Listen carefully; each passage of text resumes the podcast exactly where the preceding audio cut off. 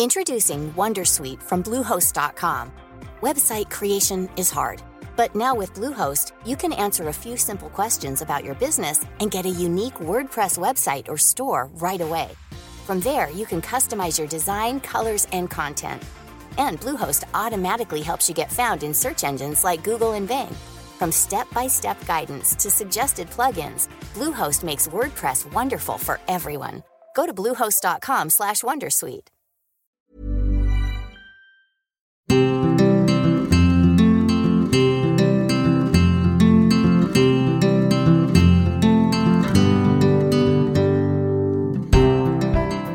Hello, I'm Alex McLaren. I'm an actor and I've worked as a communications coach since 2002. Now, so much business is being conducted remotely, the ways in which we talk, present, build relationships, and connect is changing. In this podcast, I want to explore all those issues and prove to you that no matter who you are, you can talk to anyone.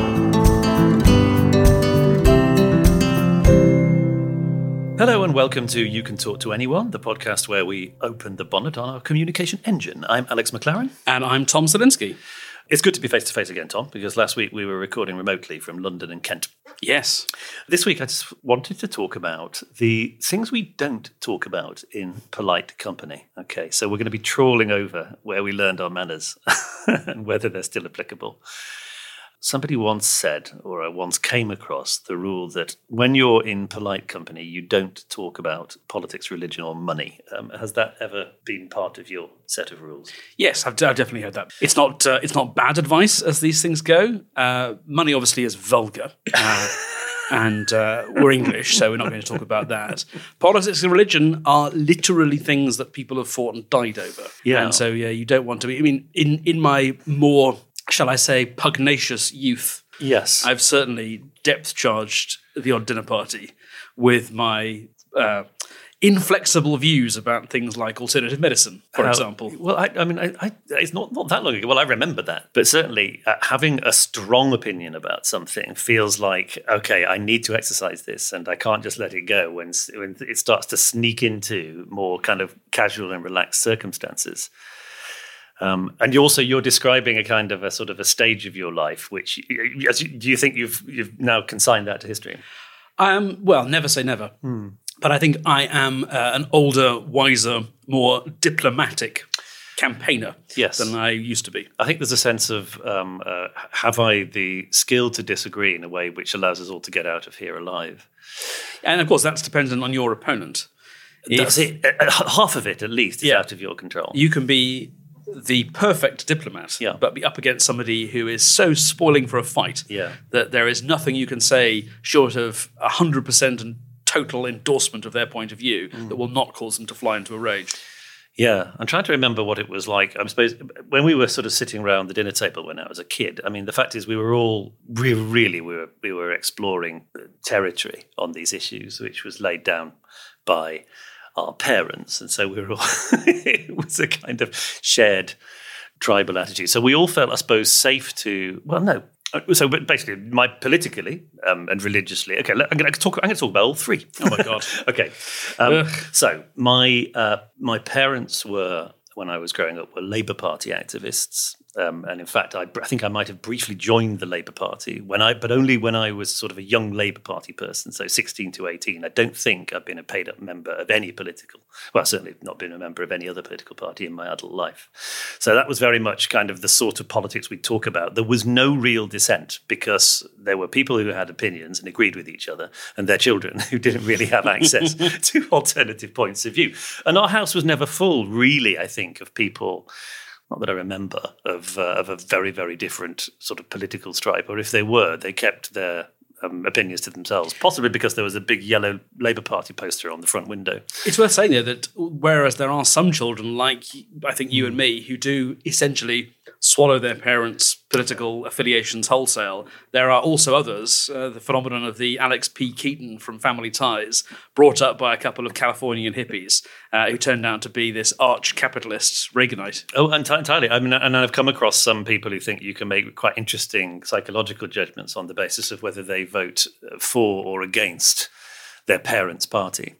Um, and in that, that it's almost like we we're always engaging with and reacting with uh, our inheritance on on political matters.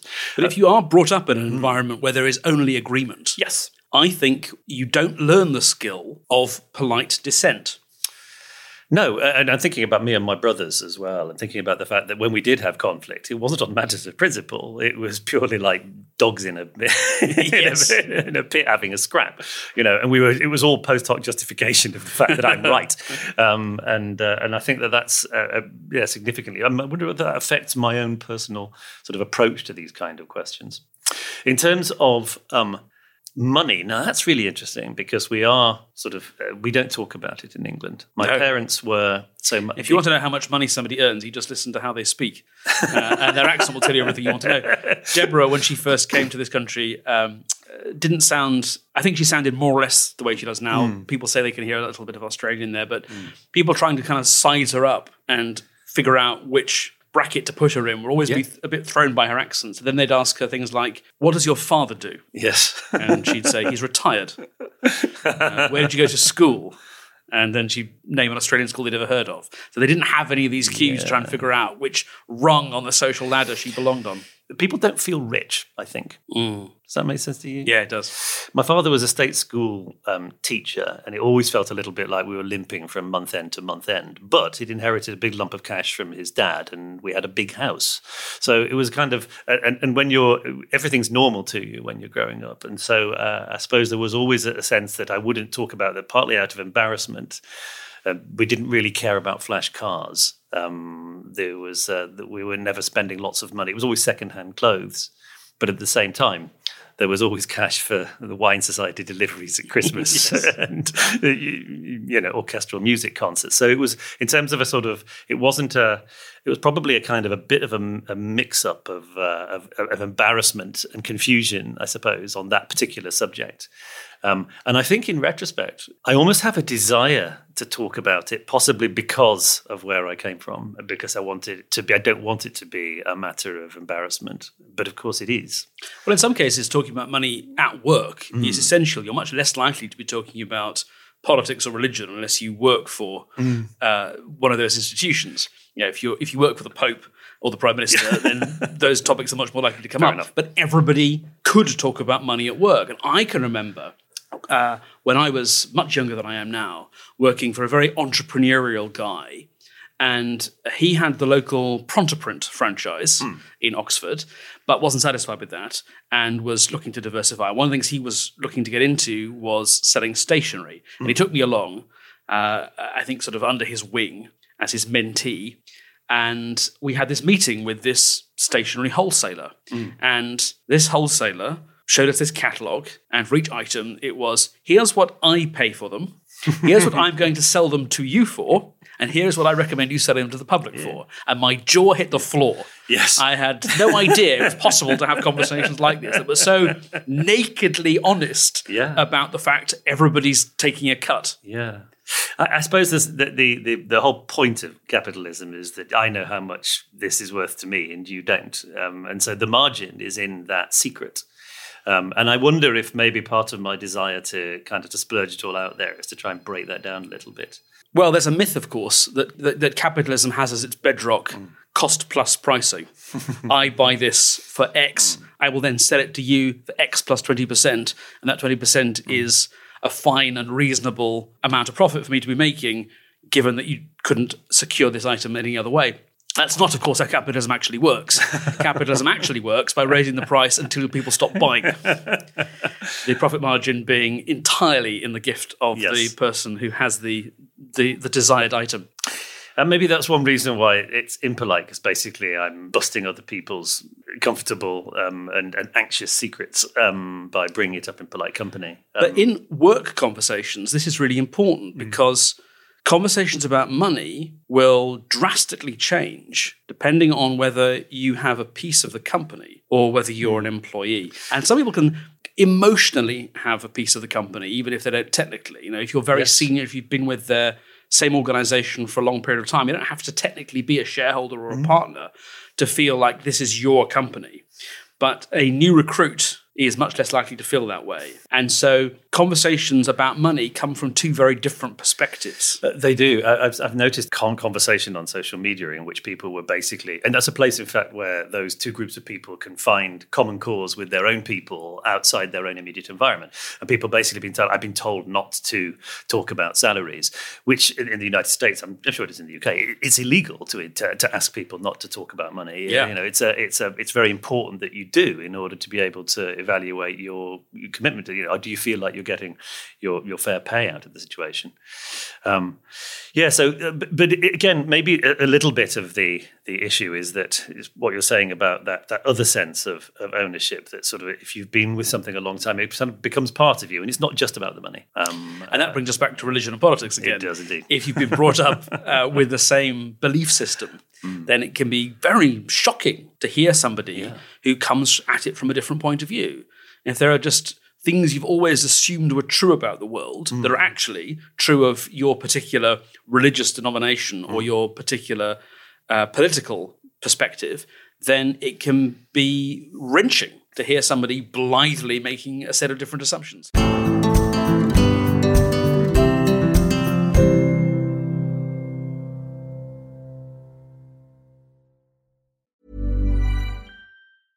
Introducing Wondersuite from Bluehost.com. Website creation is hard, but now with Bluehost, you can answer a few simple questions about your business and get a unique WordPress website or store right away. From there, you can customize your design, colors, and content. And Bluehost automatically helps you get found in search engines like Google and Bing. From step-by-step guidance to suggested plugins, Bluehost makes WordPress wonderful for everyone. Go to bluehost.com/wondersuite. Confidence starts with loving who you are. And when your skin feels nourished and glows on the outside, you naturally radiate confidence from the inside. Give your skin a glow up with Osea's clinically proven Mega Moisture Duo. This ultra hydrating body care features two of Osea's best sellers, Undaria Algae Body Oil and Undaria Collagen Body Lotion. These seaweed powered heroes use skincare level ingredients normally reserved for your face for results you can see and confidence you can feel. Osea has been making clean, clinically proven seaweed infused face and body care products for over 28 years. This luxurious skincare is vegan, cruelty free, and climate neutral certified, so you never have to choose between your values and your best skin. Glow from the inside out. Get 10% off your first order with code GLOW at OseaMalibu.com. That's O S E A Malibu.com code GLOW. My family was uh, sort of bohemian Lancashire Roman Catholic. and I think my parents, they, they, still go to church every Sunday. And there are, in fact, there are pockets of my family which are very, very Catholic indeed. Um, but it's just, as soon as I was outside that environment, for me, it just completely went away. And these days, I am an atheist and I think everybody else is. But my family are all quite they're able to accommodate those very different assumptions. And we can talk about this stuff, although we don't ever say, why do you believe that rubbish? Um, so, how do you feel, other. for example, if you were far away. Um, at a business lunch mm. and you're the only person who doesn't work for this company or some sort of freelancer or consultant, mm. and the most senior person at the table says, uh, let's bow our heads and begins to say grace. Right. Um, I would be absolutely delighted and charmed that somebody had opted to do that because it would be so very, very different from most people's everyday experience at work. Now, it may be that it would mortally offend some people. I understand yes, that. Absolutely. But for me, my appetite for variety is can actually get me over all kinds of political and awkward fences. I, am thinking about this a lot at the moment because I, I, wonder if it makes me innately conservative because I don't want people all to be right because then there'd be no wrong people and there'll be no fun. Um, yes. and uh, so in that situation, I think I would enjoy it enormously. I mean, I'm thinking of a, actually, here's an example of, uh, I mean, has it happened to you, incidentally? No, I don't think so. I, I can't imagine it happening outside a very, uh, well, maybe in America somewhere in a sort of very religious state. Yes. I think in America, for example, you're apt to be asked the question, where do you go to church? Yeah. Okay. Rather than rather than do you? do you? Yeah, yes, it's assumed yeah, that yes. you must go to a church somewhere. Are you religious? Does. Are you religious in any way, or just damned? Uh, and uh, and so likewise, I can remember when I was a kid, the question was always, which football team do you support? Yes. Because everybody supports a football team, and uh, it's if you support the same one as me, then great. And if you support a different one, then I can tease you about it. But you obviously support a football team. Yes, I had no good answer to that question. I remember even as late as um, the last full time job I had, Mm-hmm. being in one of those dreadful. Let's everybody get to know each other by saying something about ourselves circles. Yes. And the question was about football. and I had to say, I, I've never watched a football match in my life, uh, but I do like watching Mark Williams and Ronnie O'Sullivan playing snooker. My theory about why football is a popular subject and religion isn't um, is that uh, football is a, a means for men to say they care about something without yes. being basically accused of being wet in any way. Um, and it enables them to to, to you know, jump about and hug each other. Now, the, uh, uh, uh, here's an example of an actual business occasion when I was running a, a session. It was at a business school uh, with a group of people, and what had just happened is that there had been a um, uh, a referendum in the Republic of Ireland on the subject of abortion, which had yes. changed the constitution of that republic. Um, and there'd been a sort of a groundswell of opinion, I think, building up that abortion should be legally available to women in Ireland. Um, the legislators had been terrified of reflecting that majority. I mean, I mean, there are some areas, for example, um, I think that there is a much lower um, desire for capital punishment in the British legislature than there is in the British population. So I find myself on different sides of what ought to happen, depending Yes. on what my feelings are about the issue. But um, Well, in the in the sixties, the, the Labour government really led the way and pushed through an end to capital hanging. punishment a long time before the British public was ready. well before. And, and although it looks like um, uh, there it looks like a line has just been crossed, in which now, if you were to have a referendum on the subject, bringing back hanging would not happen if that was the question. I actually think that's been true for some time. yeah, which is which But, I'm, I'm uh, glad yeah, it definitely wasn't Yeah. true in the 1960s. In, and anyway, in Ireland, on the subject of abortion, they were the the population were way way ahead of Mm. the legislature, and partly possibly to do with the place of the church within um, uh, Irish society. I'm, I'm, if- and Irish listeners, please update me on this because I'm not an expert. Anyway, point is. Um, I was interested in the fact that prior to the referendum, they carried out um, a citizens' assembly um, uh, whereby they'd got together a sort of a massive jury of uh, drawn randomly as a representative uh, cross section of Irish society and got them together to talk about it and listen to people on both sides of the issue. At the end of which there was the recommendations put forward to uh, to the to the Dáil, um, and um, it's. Uh, and I was really interested in that, um, and it struck me as a, a maybe it's a kind of a sort of a hot button issue um, solution that could be applied in the UK. And an Irish woman at the table set about straight away, um, and I, because I'd raised this um, as a, um, she started talking about how that the, the the the process of jury selection for the Citizens' Assembly was generally thought to have been corrupted and so forth. And I instantly realised, okay, this is a proxy for a conversation about the fact that we are on very very different sides of this issue. So I suddenly found myself in both politics and religion all at once. Um, Thank goodness there's nothing in the UK which has uh, suddenly divided families and forced everybody to pick a side. So, for example, if we were to talk about Brexit, Tom, so we'll bleep that out um, before it gets, it gets Yes. uploaded. Um, you end up with two basically alternative narratives of goodies and baddies, um, and you can decide which narrative you opt for, rather than whether you are a goodie or a baddie. You know, Brexiteers think of themselves as heroes, as do Remainers. Um, um, sometimes you find an issue coming up which seems to be cut and dried, and I think we're in the sort of in the middle one at the moment um, with the conflict between Russia and Ukraine. Mm, yes. Have you come across situations when you thought what assump- when you asked yourself what assumptions can you make when talking to other people about it? No, I mean, I've got to say, to my shame, I didn't really know much about the history of Ukraine before this conflict took place. But uh, my understanding is that Putin's narrative and the narrative which he was spreading to the rest of the Russian people was that Ukrainians are basically Russians. Hmm.